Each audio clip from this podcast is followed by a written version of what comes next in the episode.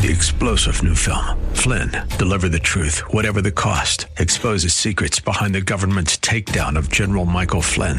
Flynn knew what the intel world had been up to. He ordered the first audit of the use of contractors. This set off alarm bells. He told the truth. He was the most dangerous person for Donald Trump to hire. They had to get rid of Flynn. Flynn, deliver the truth, whatever the cost. Available now. Watch it today. Go to salemnow.com. Salemnow.com. And good morning. I'm Gary Randall. Thank you so much for joining me today. It's Tuesday, January the 18th, 2022, in the year of our Lord. Today on January 18, 1943, that was during World War II, Jewish insurgents in the Warsaw Ghetto in Poland, they launched their initial armed resistance against the Nazi troops. They were crushed in just a few days. Their spirit was high but they were no match for the Nazis. I've mentioned this before on this program, but I mentioned it again in passing because it made such an impact on me. I was there. I visited that ghetto area in Warsaw, and um, I I met some of the family members of their parents and grandparents had been part of that insurgency. It is today kind of a tourist area. There's some bronze statues there, and they're castings of of the Jews that went into the sewers, literally down the manholes, and they lived in the sewers, hiding from the Nazis, who were, of course, trying to round them up and kill them. And um, it's a it's a touching place to say the least. But now there's a lot of shops in there, and some of the shops, the one, in fact, one of them that I met, the owners were the grandchildren of um, people who had actually been part of that. So it's a very touching area. The Warsaw ghetto area is not that anymore, but it certainly reminds us all of how tentative life and freedom can be. Today in 1778, English navigator Captain James Cook, he reached what we know as the Hawaiian Islands, but he named them the Sandwich Islands. Maybe he was hungry that day. I don't know. Today in um, 1911, the first landing of an aircraft on a ship took place as pilot Eugene Ely. He brought his Curtiss biplane in for a safe landing on the deck of an armored cruiser. The USS Pennsylvania was out in San Francisco Harbor. Today in 1957, a trio of B-52s completed the first nonstop round-the-world flight by jet planes. They landed at March Air Force Base in California after more than 45 hours aloft. That, uh, of course, involved refueling while in flight. And that whole exercise changed everything in aviation. Today in 1991, Eastern Airlines shut down. They went bankrupt after more than 60 years, six decades in business. Today in 1993, Martin Luther King Jr. holiday was observed in all 50 states for the first time. And today in 2005, the world's largest commercial jet, the Airbus A380, I think they called it Super Jumbo or something like that. I've never been on one, but I, I've seen I, I've seen one of them. It was capable of flying up to 800 passengers. That was unveiled in France. I don't know about you, but I don't have a real inclination to want to fly with 800 passengers in an airplane on a 12-hour flight across the ocean somewhere. It just seems to me it would feel a little crowded. A Boeing 747 can feel crowded. I'm sure that one would feel very crowded if it was full of passengers. I want to talk to you a little bit today about the future of truth. DirecTV, one of the largest U.S. pay TV providers, plans to drop One American News Network, OAN, dealing a major financial blow to the conservative news channel. The reason? Well, the reason that they say they're doing this, and it made international news yesterday, One News, One News is being dropped because it has been spreading misinformation about the last presidential election. They have been saying and reporting that there are some people in America who feel the last election was fiddled with, was manipulated. Some say Joe Biden stole the election. I haven't said that on this program, but I have seen a lot of irregularities in the last election, I can tell you for sure, just in my own research. During a 2020 court proceeding, a lawyer from for Herring Networks, that's the company that owns OAN, they told the court if Herring Networks, for, for instance, was to lose or not be renewed on DirecTV, the company would go out of business tomorrow. That's how much they depend on DirecTV. DirecTV obviously delivers to them the opportunity of being in millions of homes, whereas some of the other sources that they could use and do use do not. I'm not so much, although I watch OAN myself uh, some, but my point is not what's happening to them, but it is what is behind this and how there is such an assault on not only conservatism, but on truth itself. In fact, some are questioning what is the future of truth. So I want to talk to you a little bit about that and some of the ways that all of us are manipulated by the press. But thank you so much for your support. Thanks for the notes that you send. A couple that started supporting this program very soon after we went on the air and continues each month sent this. These are notes that were just sent to me, given to me last night. They arrived in our mail and were through our office and given to me. Second Thessalonians chapter 3 verse 3. Every time this particular couple sends a check each month, they send a verse along with it. I'm going to share that verse today for all of us. This will be our word from the Lord today, the word of the Lord. But the Lord is faithful. 2 Thessalonians 3, 3. But the Lord is faithful, who will establish you and keep you from evil. The Lord will establish you and he will keep you. The word of the Lord today. I got this note. Dear Gary, my husband and I consider you as our daily pastor. We so appreciate the news and teaching you give us. Our prayers our prayer is that your ministry grows to reach dead-hearted to reach more dead-hearted out there. Well, that's my prayer as well and we're doing everything we can to reach as many people as we can and thanks to all of you and these people and others who support us regularly, we are reaching more and more people all the time. Thank you so much. This note says, thanks for the dedicated hours to bring us the truth. We are dedicated to this because we believe God has called us to do this. And I feel certainly obligated to the Lord to do the best I can for him. But there is a sense of wanting to deliver for those of you who support this ministry as well. Another note, my son, who is blind, and I look forward every morning to hear Gary, Gary in quotations, give his message. We love it. I'm 88 years old. God is good to us to let us hear you and your precious message. Thank you so much. Well, thank you. Dear Gary, Happy New Year. I'm glad you took a break, but I'm so happy to hear you back on live again on 8:20 a.m. So sorry to hear about your brother. My prayers are with you and your family. Happy New Year 2022. And thank you for the well-ministered program you share to your listeners five days a week. Thank you. God bless you. And then I got this. This came in an email yesterday. Oh, we get these. In fact, we get some that are much more direct than this. But this came with the subject line as why. It says, why do you take every opportunity to degrade and deface BLM and Antifa as extremists that are trying to destroy our country, but you never have anything to say about white supremacy groups, i.e. Oath Keepers, Church of the National Ku Klux Klan, Proud Boys, QAnon, etc.? Question mark.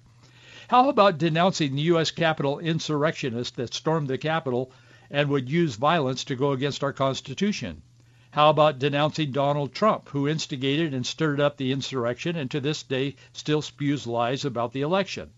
Why don't you say anything about hate groups, lying politicians, and conspiracy theorists? Is it because you are complicit? What would Jesus do? Preach the gospel, not your political opinions.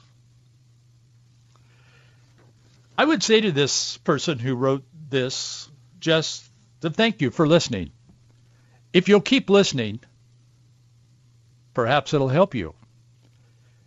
And I would also say you're not listening carefully enough. Because if you were, you would know better. I think you need to pour yourself a real good, high-end cup of coffee.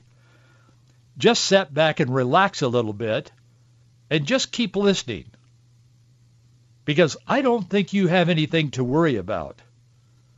I think we're covering pretty much all of your concerns. Just listen up a little closer and you'll be just fine. And thank you again for listening.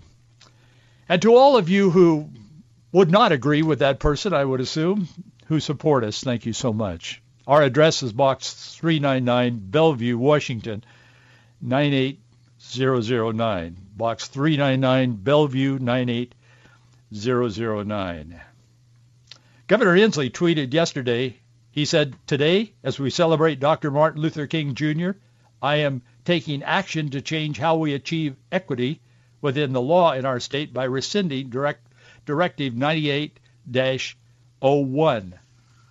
That is an executive order that rescinds that. It's a 23-year-old document that was supposed to provide agencies, that we are told, with uh, instructions on how to implement an, uh, Initiative 200, I-200, on affirmative action.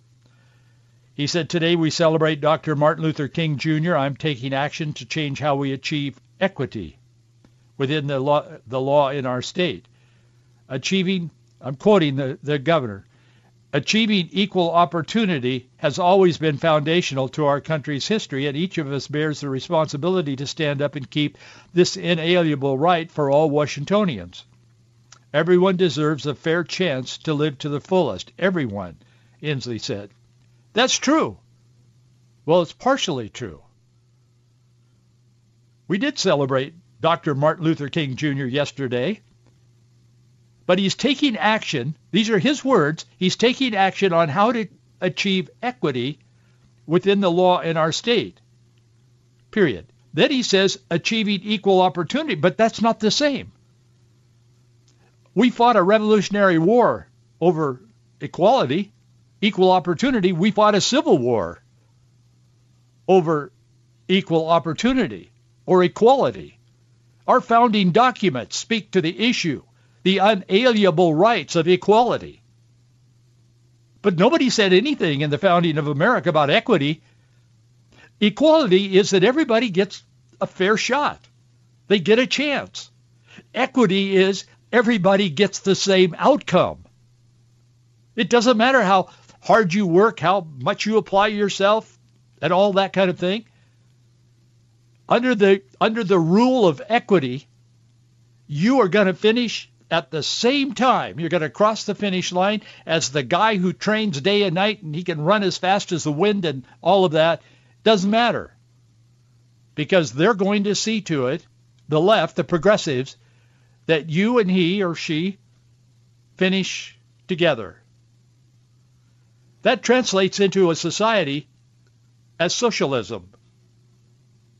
That tied and linked to cultural cultural Marxist socialism is deadly. It's been deadly in every, every single civilization or society that's experimented with it. And that's what he's talking about, but he doesn't understand the difference, or he does, and he's just trying to mislead. I don't know his motive, but I know what he said. I'm looking at his words.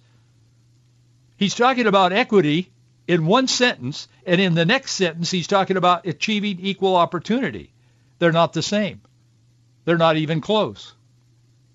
Everyone deserves a fair chance to live to the fullest. Everyone, of course.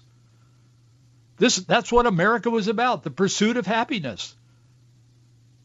Our founders wanted us to pursue happiness and be happy and have a great life and be prosperous. And all of that came because of the principles upon which this nation was founded. But that's not equity. Equity is a place where everybody who can have a car drives a little gray car. They all look the same and they all get two and a half gallons of gas every every week and they all go to the same dispensary and get their loaf of bread and they march off and I'm not overstating. They march off to their home that's all the same and they live in rows of houses and they get a, something from the government every month and nobody gets more than the other except the rulers. And that's called extreme socialism. That's what Bernie Sanders and Elizabeth Warren and all these people are pushing for, but it doesn't apply to them. I don't know what Jay Inslee's thinking is. I've never met him as far as I know. But I will tell you that he is moving in a direction that that Republicans and conservatives need to be aware of. Within public, he put out a press release yesterday. He said within public employment, state human resources will ensure that all agencies have put in place diversity, equity, and inclusion, anti-discrimination, and reasonable accommodation plans. Those are all kind of legal, social words, some of which are drawn from our founding documents. And then the word equity is thrown in there that isn't any part of our founding documents. Nobody in the founding of America ever said, "Hey, let's let's put in the Constitution, let's put in our Declaration that everybody should experience equity." We won't we don't want any Rockefellers. We don't want people on the street. We just want everybody to have the same outcome. Nobody's ever said that until recently. And now equity has become a buzzword. And equity is undeniably connected to truth. Inslee went on in his thing, his press release. He said the Office of Equity, Equity will set a, a path forward in their upcoming comprehensive strategic plan for the state. In response to that strategic plan, the governor, this is Inslee saying, will request that all executive and small cabinet agencies develop their agency's pro-equity, anti-racist strategic plan. Pro-equity, anti-racist. This, of course, is the opening. This is end of quote. This is me. This is the opening of the gate to teaching critical race theory albeit by constantly changing lists of names and titles so officials can't look you they they can look you in the eye and say no we're not teaching critical race theory in Washington state schools or Oregon or Idaho or Arizona or California or whatever because they changed the names they're doing that and I'm not overstating that that's what's happening it goes on but that's just a taste of what happened yesterday in this whole uh, effort to so cloud truth that it puts truth itself in question. What is the future of truth? It's being played out on a national stage with OAN. Bloomberg reported the satellite TV provider has notified OAN's owner, that would be DirecTV, this is Bloomberg reporting, Herring Networks, that it plans to stop carrying the company's two channels when the contract expires. The contract expires in early April, I understand. I was told that.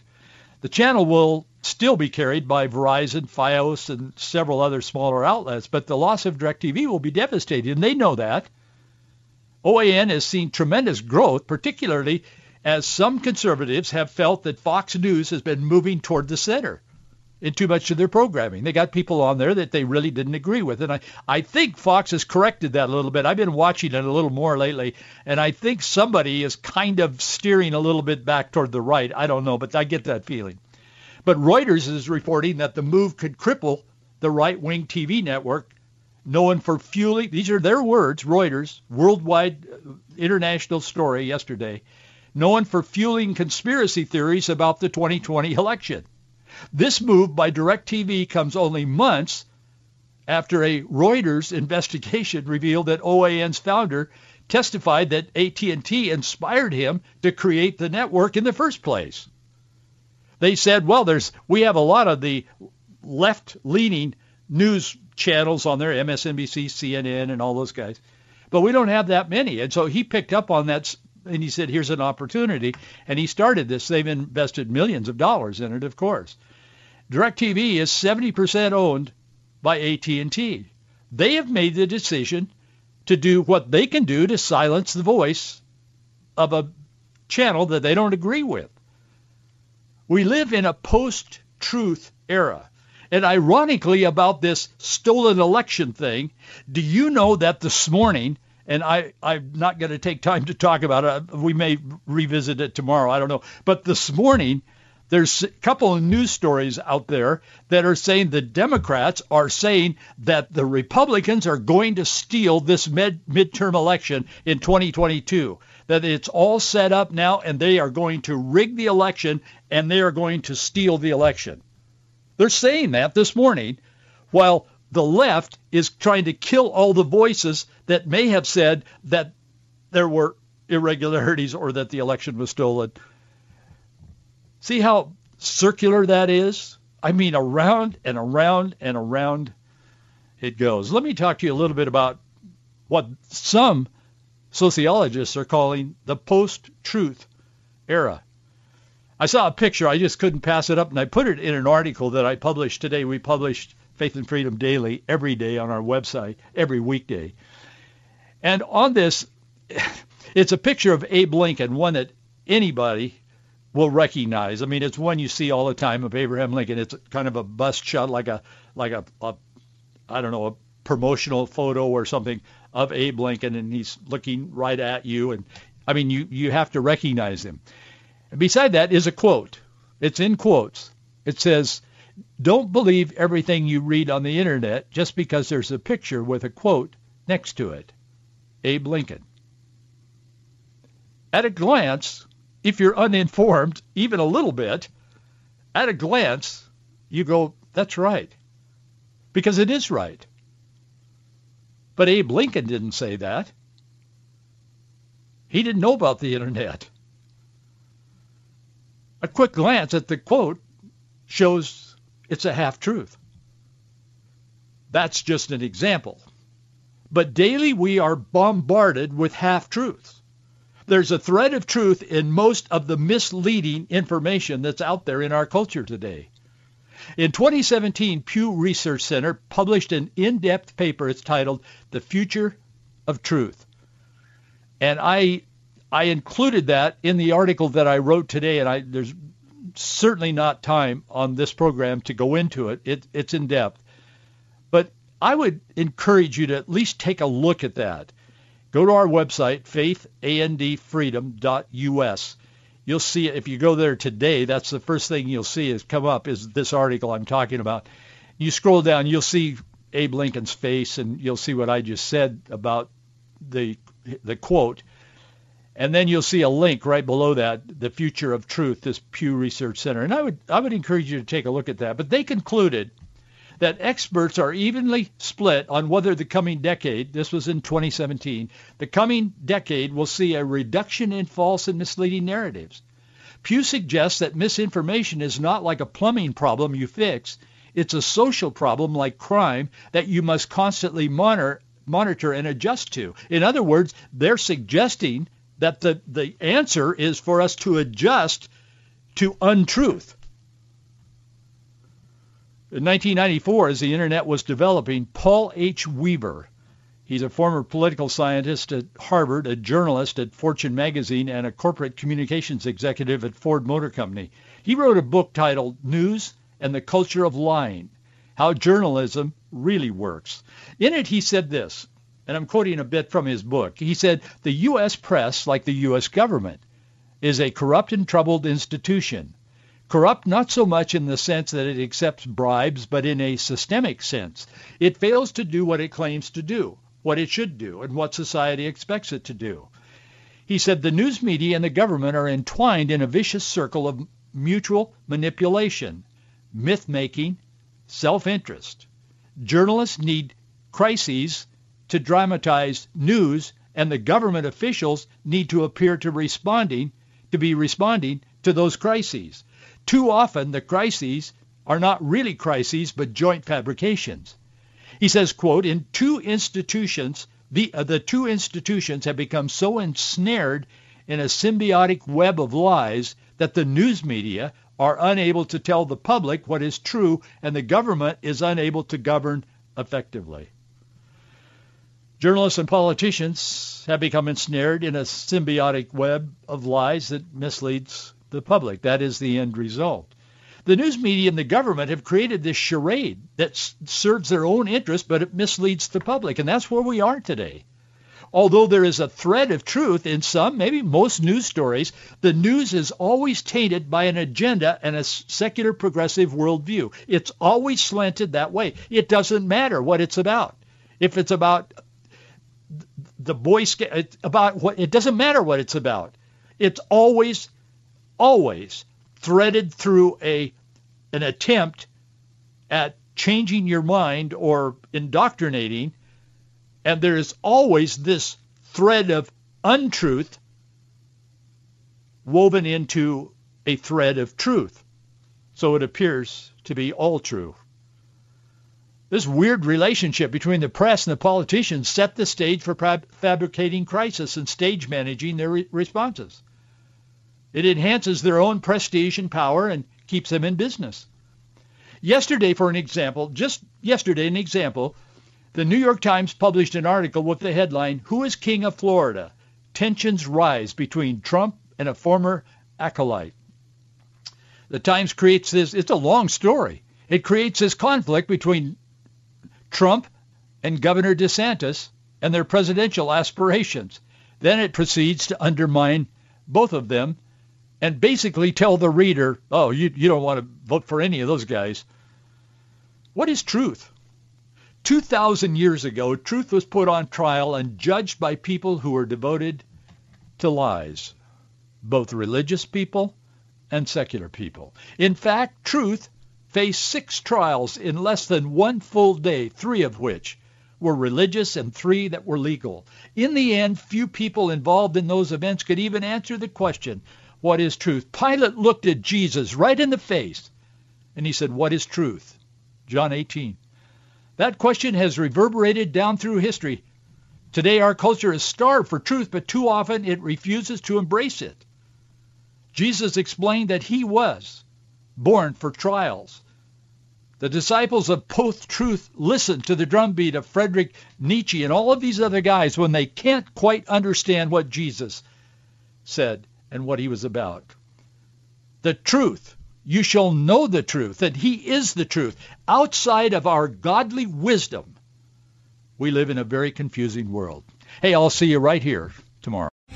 Three-star general Michael J. Flynn, head of the Pentagon Intelligence Agency, knew all the government's dirty secrets. He was one of the most respected generals in the military. Flynn knew what the intel world had been up to. He understood its funding. He ordered the first audit of the use of contractors. This set off alarm bells. The explosive new documentary, Flynn, Deliver the Truth, Whatever the Cost, and covers the facts behind this scandal. Flynn told the truth. He was the most dangerous person for Donald Trump to hire. I find out the worst enemy that I'm going to face in my life is right here in America. They took my assessment and they wanted me to change it. And I was like, I'm not changing it. They had to get rid of Flynn with in-depth interviews, archival footage, and never-before-seen personal records of the man behind the headlines. I just felt like I was drowning. Flynn, deliver the truth, whatever the cost. Available now. Watch it today. Go to salemnow.com. salemnow.com.